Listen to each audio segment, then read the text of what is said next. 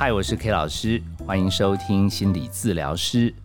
这个节目主要由我自己聊，有的时候找朋友聊。当然，如果听友你来信，我们也可以做一个整理，在空中跟大家分享。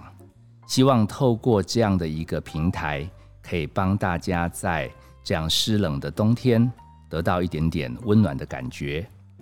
耶诞节过了，二零二三年也即将翻页转入历史。那在这样岁末年终的当中，其实蛮适合回顾一下自己在这一年经历的哪些大事小事。那这种回顾与展望，其实是我们生活中蛮重要的一种练习。因为根据发展心理学家 Erikson 他提出的心理社会发展论，它里面提到人生的八大阶段。里面第八阶段的任务，也就是我们在第三人生讲到的，要练习盘点前半生你经历的一些大事小事。好，好运的事，我们好好回味一下；那过不去的事，更要练习消化和解。那这样的任务完成了，就叫做第八阶段的任务达标。他的太太比他活得更久。然后已经过完第八阶段，这下子麻烦了，要怎么办呢？他就发展了第九阶段。第九阶段更有意思，他其实提到，在生命中前面八个阶段总有某些任务达不到，那第九阶段就慢慢承认自己有限，接受生命中有些事情没达到也没有关系。这种坦然的态度是他太太提出来补充 Erikson 的理论。刚好跟我们上一集在第三人生补充到，我们当然要尽量准备啊，养生啊，金钱啊，调整心态啊。但是如果真的调整不过来，接受自己没办法完全准备好，然后谦虚的面对晚年，这也是很重要的一个核心因素。如果能做到这样子，其实，在 K 老师的说法，这叫做数算恩典。就算你还没有到第三人生，其实你也可以在这种岁末年终的时候来做一下这种练习。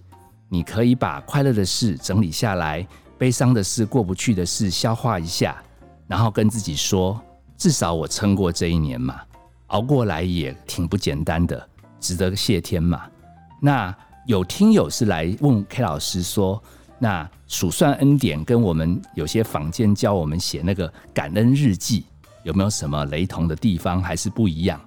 哦，感恩日记基本上它是在一整天疲累下来，好感觉自己比较辛苦，要补充一些心灵鸡汤，这个时候就挖一挖，今天有没有什么值得感恩的事？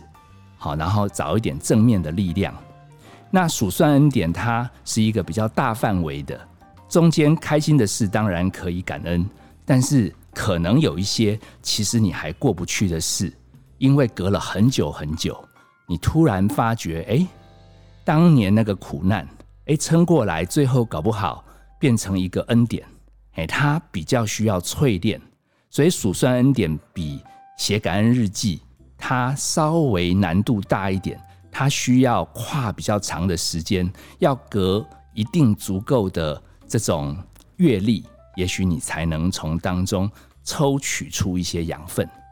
那今天这一集跟你提到的，我的城南旧事，其实是 K 老师在十二月份，呃，因为接了一个工作，然后无意间好像跟自己年轻的 K 老师做了一个和解，所以提出来分享。希望你在听完这一集之后，也可以帮你找到。哎，你生命中有一些值得数算恩典的时光。那《城南旧事》，如果你把它 Google 一下，它其实是一本文学名著，作者是林海音女士。她记录好像是二十世纪一九二零左右吧，发生在北京城南边一个叫做英子小朋友他们家的那个故事，还蛮温馨的。里面有很多感人的地方。其实听友如果寒假有空，可以把它列为课外读物。阔少说他年轻的时候也读过。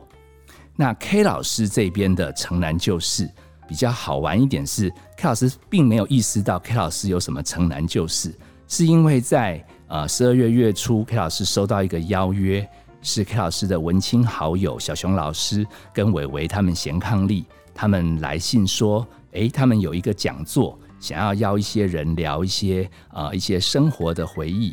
那他们有一个主题叫城南旧事，然后他们经过筛选，感觉 K 老师蛮适合聊台北的城南。好，我说为什么我适合聊台北的城南？他说他们查了一下我求学的经过，好像从我国中一直到我大学研究所毕业出社会，我几乎都窝在城南。我说没有啊，我常常到处跑。他说没有，那是你这几年。他说你年轻的时候应该活动范围不大。那我被他们这样邀了之后，我有一点不确定，我就打开 Google 地图，哇，他们还蛮研究 K 老师透彻的。K 老师真的，呃，当然小时候是住北投，K 老师常常聊自己是北投人嘛。那搬到这个市中心，原来就是念南门国中，他在植物园的北边。好，那经过三年的这个煎熬，K 老师顺利考上建国中学，他在植物园的南边。搞了三年才过一个植物园，然后再搞了三年，我基本上好像活动的范围就是在罗斯福路二段到五段，很妙了。二段是我家，四段是台湾大学，五段是师大分部。哦，因为 K 老师初恋女朋友念师大分部，所以好像大学时间、研究所时间常在这个地方跑来跑去。我被他们的邀约触动了这个潘朵拉的盒子，好像一瞬间。思绪就回到了很久很久，K 老师还是青少年时候。那上上周五吧，K 老师就开始动手写这个 PowerPoint。那写这个 PowerPoint 的时候，K 老师要找资料。那那找着找着，才发觉，哎，原来 K 老师对于这个台北城这个东西南北门有一点陌生。查了半天。最跟 K 老师有缘分的叫做小南门。原来 K 老师每天放学在那个小南门旁边等公车回家，一等就等三年。K 老师都没意识到前面那个好像庙的东西叫小南门。哇，这么有文化的东西，K 老师可能是 K 书 K 翻了。每天傍晚晚上在那边等车，都不知道多看几眼。好看着看着，K 老师的思绪就。完完整整的回到了南门国中那个岁月。那那因为要做 PowerPoint，要找一些资料，K K 老师拼命在家里翻箱倒柜，好上网 Google 查来查去，不夸张，整整三个整年的国中生涯，没有一张校园照片。K 老师三年在南门国中没有一张照片，我我突然愣住了。那总有校外教学吧，总有毕业旅行吧。那那时候没有手机，至少也会有人拍张照啊。我那些同学在哪里呀？仔细再回想一下，国中毕业以后，这些同学没有见过面。后来 K 老师有一点想起来，因为这些同学被我们老师说都是我们的敌人，要跨过他们你才可以成功。那怎么可以跟敌人联络呢？那最震惊的是找不到照片，这 PowerPoint 怎么办？所以，K 老师跑到美联社去买了几包饼干跟虾饼，好继续熬夜想办法掰资料。结果不知道是哪里不对劲，那个虾饼吃了，K 老师不会过敏的，居然嘴巴肿起来。哇，那个 PowerPoint 做不出来，嘴巴又肿起来。然后 K K 老师就想说，算了算了，不然要去睡觉算了，明天再想。哇，明天是礼拜六，哦，K 老师固定是上瑜伽课，这没问题，可以放松一下。哇，Google Calendar 跳出来。要研习哦，临床心理师工会有办研习啊，欠学分的 K 老师有报名，必须去参加。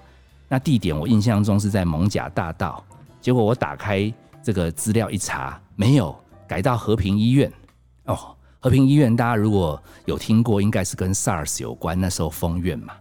其实对 K 老师印象深刻的是，和平医院就在恐怖的国中旁边。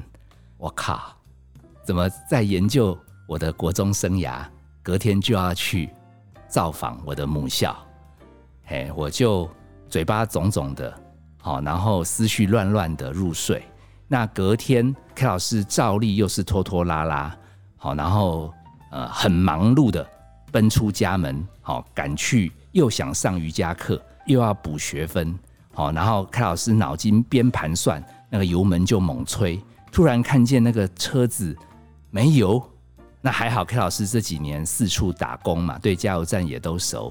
那我知道，在这个途中绕几个巷子，有几家加油站，好，虽然很久没去了，赶快去补充个油，哇，连跑两家，一家整修，一家关门。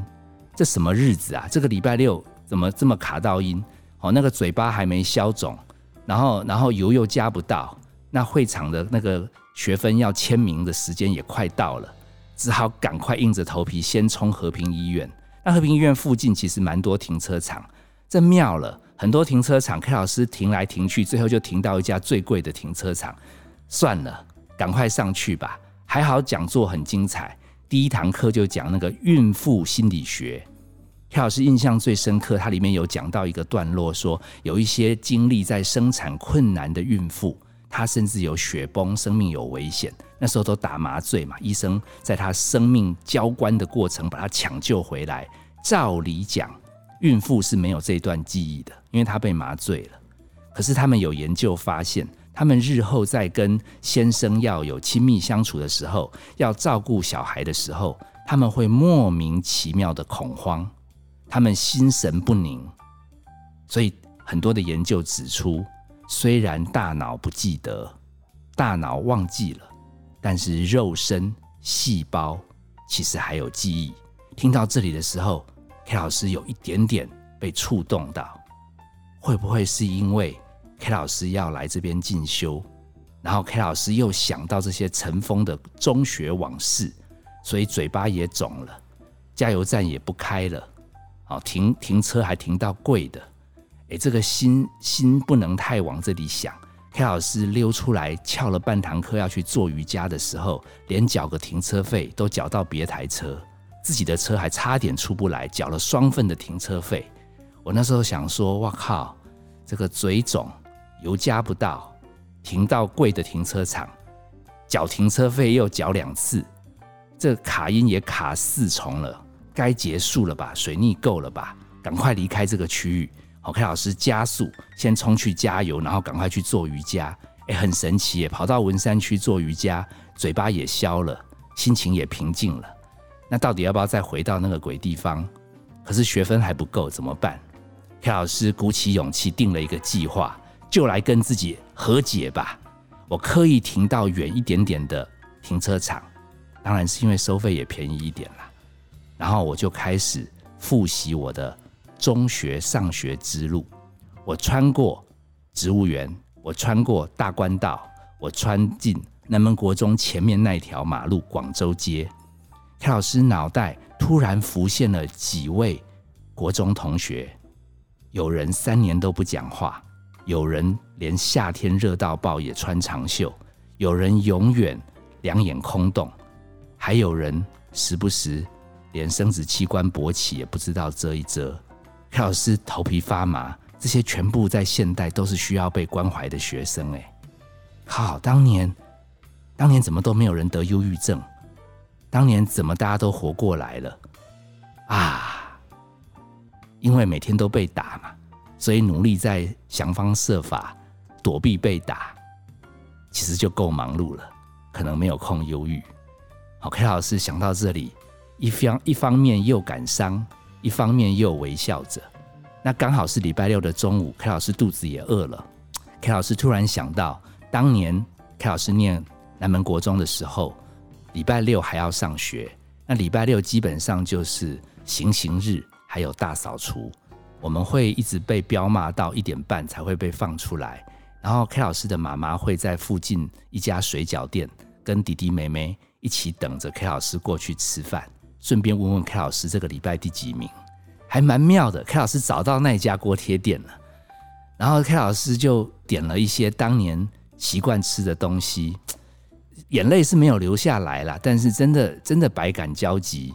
那下午继续去上课。第一堂课上的是疼痛心理学。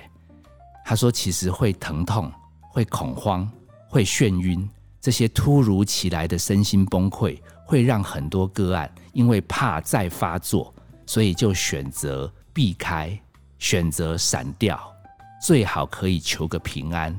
可是因为避开闪掉，最后就足不出户，最后身心更多的困扰。讲师说，解方在于被鼓励，然后有一点被勉强，然后要有一点点刻意，让他一点点的离开家门。就算发作，就让他好好发作。反正这种身心问题基本上死不太掉，真的很危险，就去挂急诊。K 老师想说，这次回来进修下午场是对的，因为 K 老师也在勇敢面对过去三年那个昏暗。K 老师为什么对国中回忆那么少？K 老师也找到了答案，因为三年如一日，完全是压缩档。那 K 老师在这边上课啊、停车啊，可能是。解压缩了吧，所以 K 老师的脑袋虽然对很多记得的事情忘记了，可是 K 老师的细胞、肉身，可能那些不愉快的记忆，其实还搅扰着 K 老师的灵魂，所以整个上午还有前一天才会莫名其妙的有一点烦躁。想到这里，慢慢慢慢就释怀了。最后一堂好像是运动心理学，讲师有提到。有一个同一师的球员，他长期都打得不是很好。那他在经过心理咨商之后，他状况有改善，但是偶尔还会遇到瓶颈。那咨商师就问他说：“你现在遇到有一点低潮怎么办？”结果这个球员居然回答咨商师说：“其实人没有每天都在高峰状态，但至少我现在比以前会懂得学习怎么跟低潮共处。”我不会再追加很多自暴自弃的话，我会慢慢度过去。我会陪伴自己，不讨厌自己，相信自己。哇，这些话不就是我们 podcast 常提到的话吗？透过这样的职棒球员现身说法的时候，这一次 K 老师在听课的时候，真的真的是快要热泪盈眶了。那踏出广州街，面对景广，一远望看过去，就是当年那个小南门。这个时候，K 老师终于可以静下心来欣赏这个古色古香、充满怀旧氛围的建筑物。其实，我们试着跟过不去的过往去面对、去理解、去和解。谁说生命中曾经发生的鬼故事，最后不会变成我们人生励志的心灵鸡汤呢？其实，K 老师的城南旧事，当然还不止这些。好，包含什么？那些年我们一起追的女孩呀，什么包含古岭街不是杀人事件呐，找树事件呐，还有什么？K 老师的同学，大概 K 老师那时候常常念书嘛，所以有那个他说他在听阿爸合唱团，那 K 老师孤陋寡闻，还说还阿爸合唱团的靠腰。好，现在才回想，真的该跟那个国中同学道歉，人家是对瑞典文化有欣赏。蔡老师自己孤陋寡闻，还呛对方，只因为对方成绩没有很好。好，还有后来高中的慧妈、蔡澜清啊、大学城啊，好多好多的回忆。有机会的话，如果我们这一集点阅率比较高，我们之后再慢慢帮大家解密。我是 K 老师，谢谢你收听心理治疗师。本节目由金星文创制作，相关的节目你可以在各大 Pocket 平台收听。岁末年终。